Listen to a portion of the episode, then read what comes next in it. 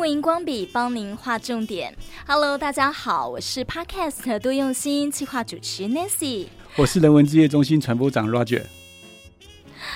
Roger，我最近啊，从 Tech News 哦看到一个报道说。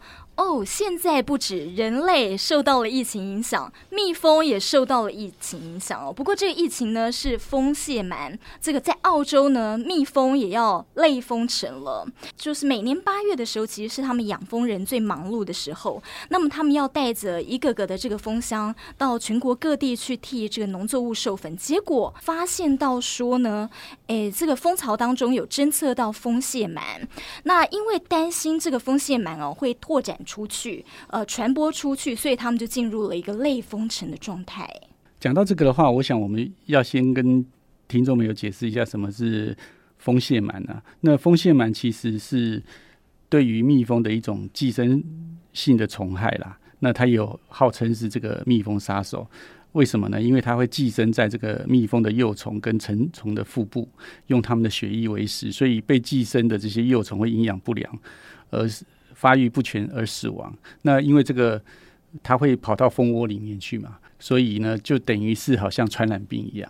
哦，哦，对对对。那对于这个澳澳洲来讲，他们做的这个类封城，我想主要是两个部分啊。第一个就是说，嗯、因为现在的蜜蜂啊，大部分都是人工养殖。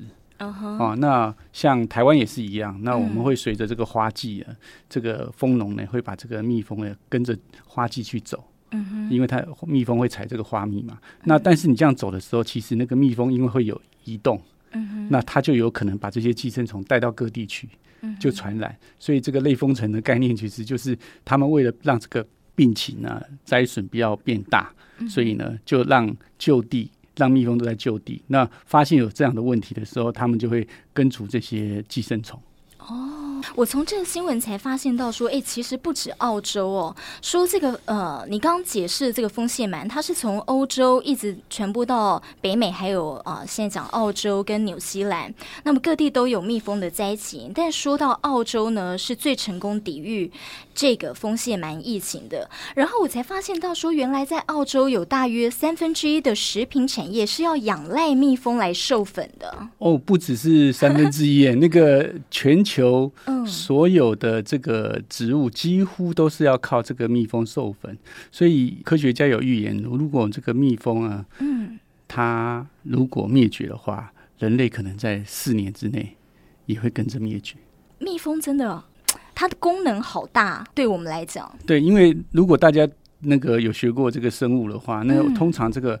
呃，植物呢，通常都有雌蕊跟雄蕊嘛。嗯，那雌蕊要雄蕊，它要授粉以后才能结果，对，然后才会繁衍下一代嘛。嗯，那我们人类吃的很多的食物，基本上就是它的果实嘛。嗯，那另外当然是这个植物要繁衍下一代，它才会有下一棵树出来啊。嗯，那怎么样从这个雌蕊到雄蕊中间让它去授粉？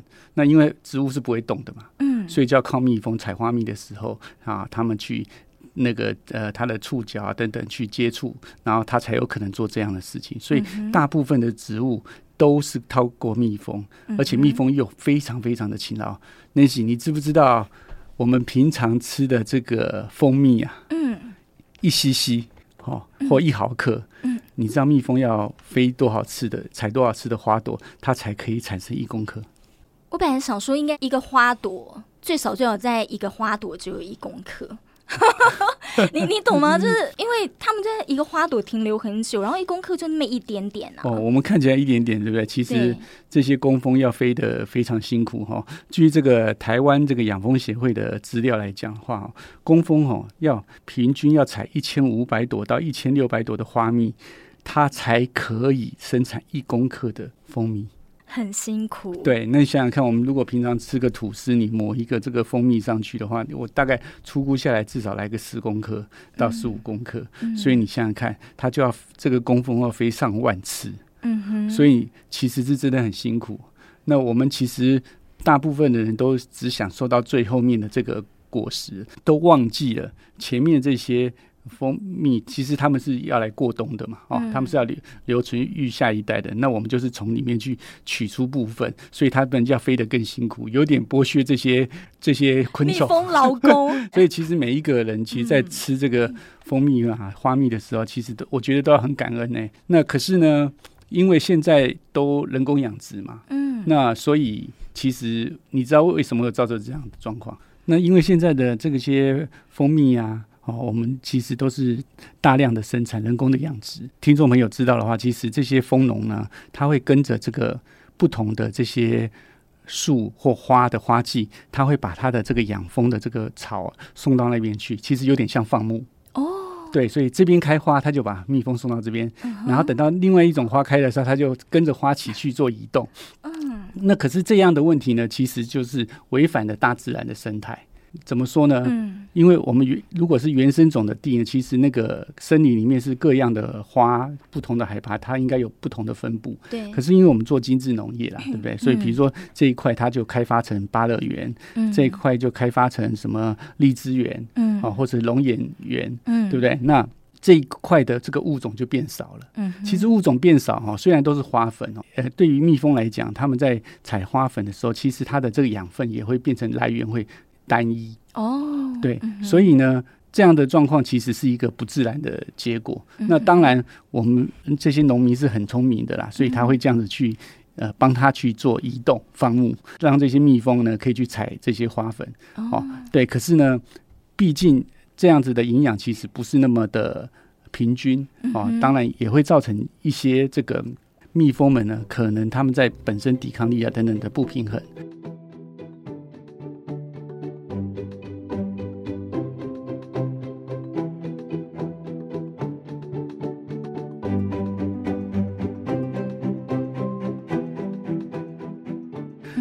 另外一个就是农药问题，嗯嗯嗯，对，台湾也好，世界各国也好，一开始在针对于这个农药的这个设定的时候呢，它其实有一个很重要的是，它以人会不会影响人，比如说呃，这个农药的残留或者人进到人的体内以后，它在它会不会是水溶性，会不会排掉，等等这样去去做危害，哦，就是来决定哪些可以是禁药，哪些是可以用。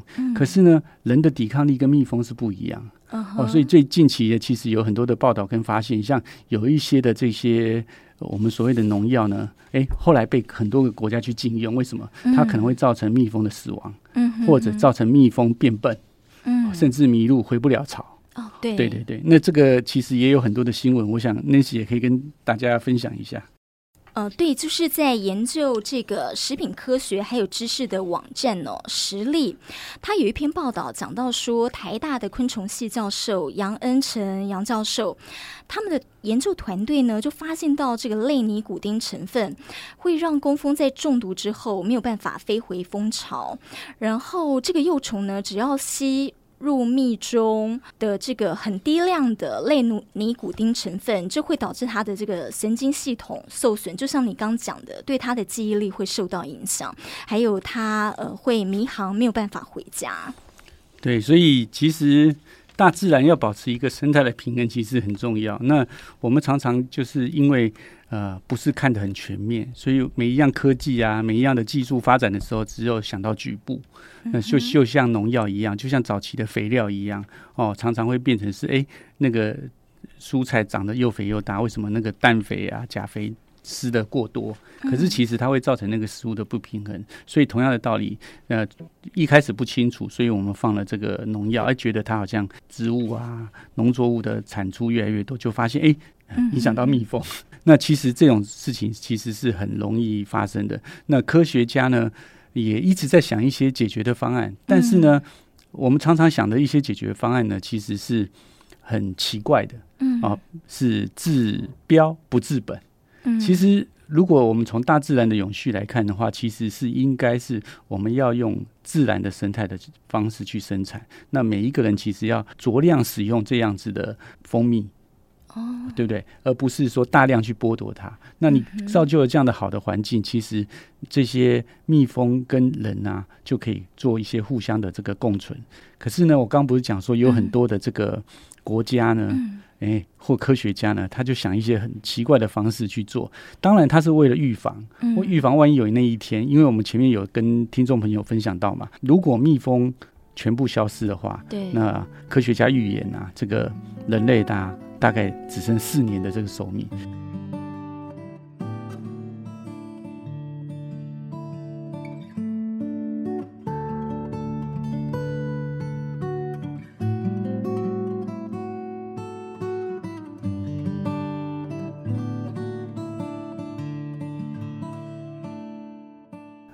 知道现在有一种东西出现了，这个东西叫做机械蜜蜂吗？机械，所以它是不是真的蜜蜂？对，有机器人也有机械蜜蜂。对，这个叫做 Robo Bee 哦，这个是世界第一款的呃机械昆虫，它是由哈佛的这个呃研究室里面研发的，它是从这个蜜蜂得到灵感，然后做这个仿生蜜蜂啊的微型飞机器器啊，让它达到三个目的。嗯，搜索、监控、人工授粉，哎、欸，很棒哎、欸！我觉得你可能说很棒，可是它其实是人类为了解决一个问题而制造了另外一样的技术。对，但是这个技术会不会影响到其他的问题？我说它人工授粉对于我们的农业哦，就说有一个好的帮助，但是会不会对蜜蜂的生态？我觉得不一定是对蜜蜂的生态哈。嗯，就是说那个就像我们在。科学家研发了塑胶袋，嗯哼，他其实是就当初研发的那个人，他是希望大家很珍贵去使用它，对，就因为它的生产成本后来因为太低廉了，对，变成大家随意用，所以造成一个生态的浩劫。那我们想想看，这些机械蜜蜂，哦，如果将来也许被到电波影响，也许坏掉，它其实又是另外一种污染。而且它飞到大自然里面去，你那个累积的这些东西，再加上这些机械蜜蜂，它你想想看，它一定又有金属，又有导航，嗯，对，甚至有一些 AI 人工小辨识，对不对？所以呢，它其实造成的这个复合性的这些资源的浪费，其实是更多。对，所以不管现在是我们刚刚讲的哈佛也好，日本也好，其实他们很多科学家在研究。甚至制造出这些机械的蜜蜂，可是呢，就我们来讲，其实我们应该是要跟大自然共生息，去呼吁这样的东西，这样子对我们才是一个我们常常讲叫叫现在叫做永续嘛，哦，这才是一个永续的生活，因为本来你不需要再耗用更多的资源能源去做这件事，因为这些自然界的这些蜜蜂就帮你解决了，但是因为我们。这些过度的开发农药，甚至像今天这则新闻的这个传染病，那其实传染病有很大的原因也是因为人啊。嗯，嗯，你想想看嘛，那个蜜蜂上面的寄生虫，蜜蜂再怎么飞，它不可能从美洲飞到澳洲啊。嗯，它一定是透过什么？也许是食物里面带有卵。或者是等等这些东西，因为人的移动啊，所以它才会带带进去一样。所以这些东西其实都是我们无形中造成的。嗯，对。那我们应该要回归最自然的想法去解决它。那当然还有另外一个新的科技哈，有一个新创的公司啊，叫 BIO 啊，这个新闻也蛮好玩的。好，你讲到这个科技发明啊，也让我想到，就说人类我们需要这么大量的蜂蜜，但是在以色列有一个新的发明是，呃，你不用用到蜜蜂，你用人工的方式，你也可以获得蜂蜜。对，他们其实是一个创新的制成，那个制成呢，他们就可以直接制造出这个蜂蜜。而不用用到蜂蜜蜂的这些劳动力，换言之，就是说，呃，由于这样的生产的技术发出来以后，我们就可以不需要让这些蜜蜂那么辛苦的帮我们人类去制造蜂蜜。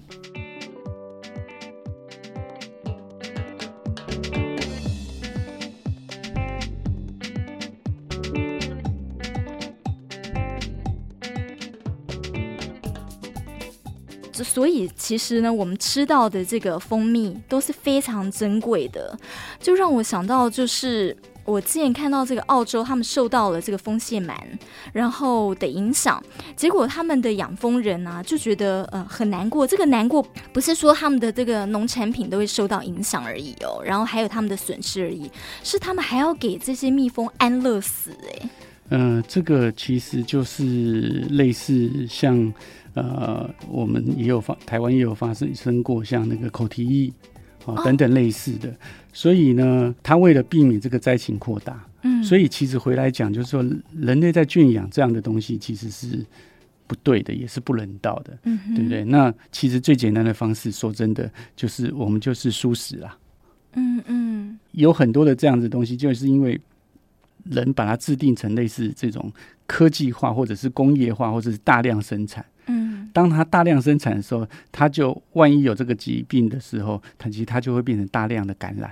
嗯哼，对，所以刚刚为什么那个 Nancy 跟听众朋友去分享这个 BIO 嘛，哈，嗯，那他们就这个方式就说，哎，我们可以脱离这样子，那我们用新的这种科技的制成去制造出大家需要的这些蜂蜜，对，但是我们不需要蜜蜂去帮我们劳动，所以蜜蜂可以在自然界自自己过着它自己该有的生活。嗯，对，那我们自己就用我们的技术去产生人类需要的东西，那这样子的话就不会有这些什么放牧啊等等这些状况出现。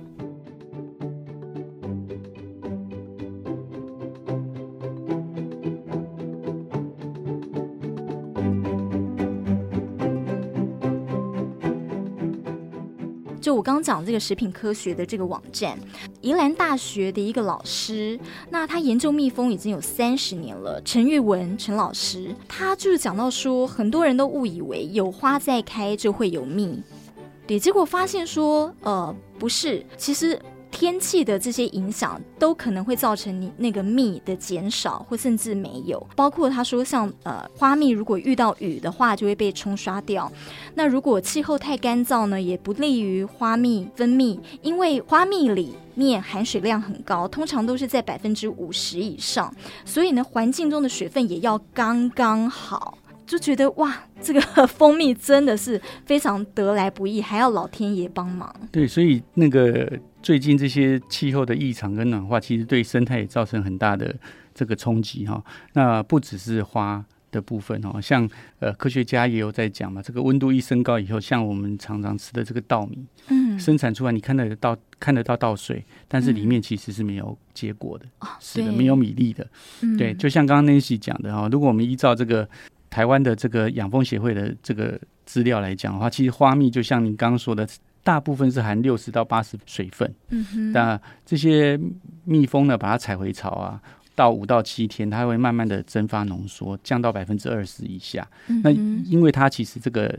你甜度就高了嘛，哈，水分就少，嗯、所以为什么这些蜂蜜呢？它可以长期保存，其实就是这样子。嗯、哦，那它会在它体内转化成酵素、葡萄糖啊、果糖，变成我们常常知道的的蜂蜜。我们其实是真的要很感恩每一个食物哦。以前有一句话叫做“粒粒皆辛苦”哦，其实我们吃的每一口这个。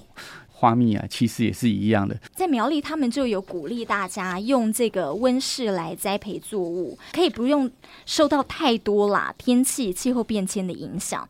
然后你在温室去栽培这些作物，像是番茄啊、草莓呀、啊，呃，这等等的，你就需要养一群呃蜜蜂后来做授粉。我们的蜜蜂真的是 太棒的劳工了。他说，人工授粉。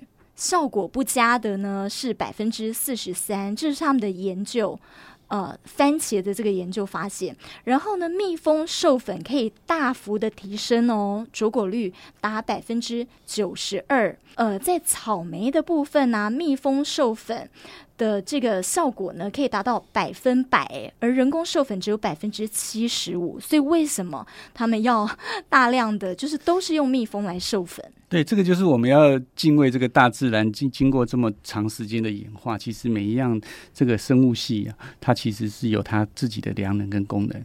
那就像刚刚 Nancy 在讲的这个温室的这个栽植，这个也是。呃，经过很多年的这样演化之后才出来。为什么第一个叫温室？那温室的意思就是说，嗯、它其实那个里面的气候是比较能够被我们控制的。嗯啊，不管日照，不管它的水呃洒水等等等。那同样的，因为这个温室它把它照到里面，所以它其实里面不需要用农药。嗯哼、啊。对，那因为它外面那些鸟啊等等要来吃果实，都被你的温室给罩住了，所以在里面靠这些。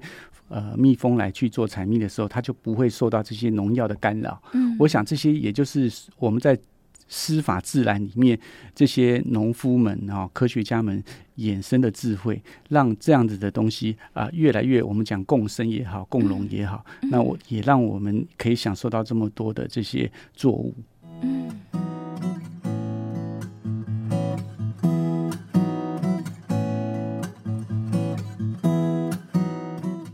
像 Roger 讲的，就是呃。我们在了解那么多蜜蜂它的功能，然后呃，还有原来它采一个蜜是这么不容易的，就以后我在吃到这个蜂蜜的时候，就会觉得啊，会特别的珍惜。那也希望澳洲他们的这个呃蜂蟹螨的这样的疫情类蜂城能够呃尽快的减缓。对，我想自然界的这些爱护是靠每一个人的努力的。那我们每一个人努力取得自己该用的，不要浪费，然后尽量让我们的行为不要破坏大自然。那我想这样才是一个整个地球永续的最好的方法。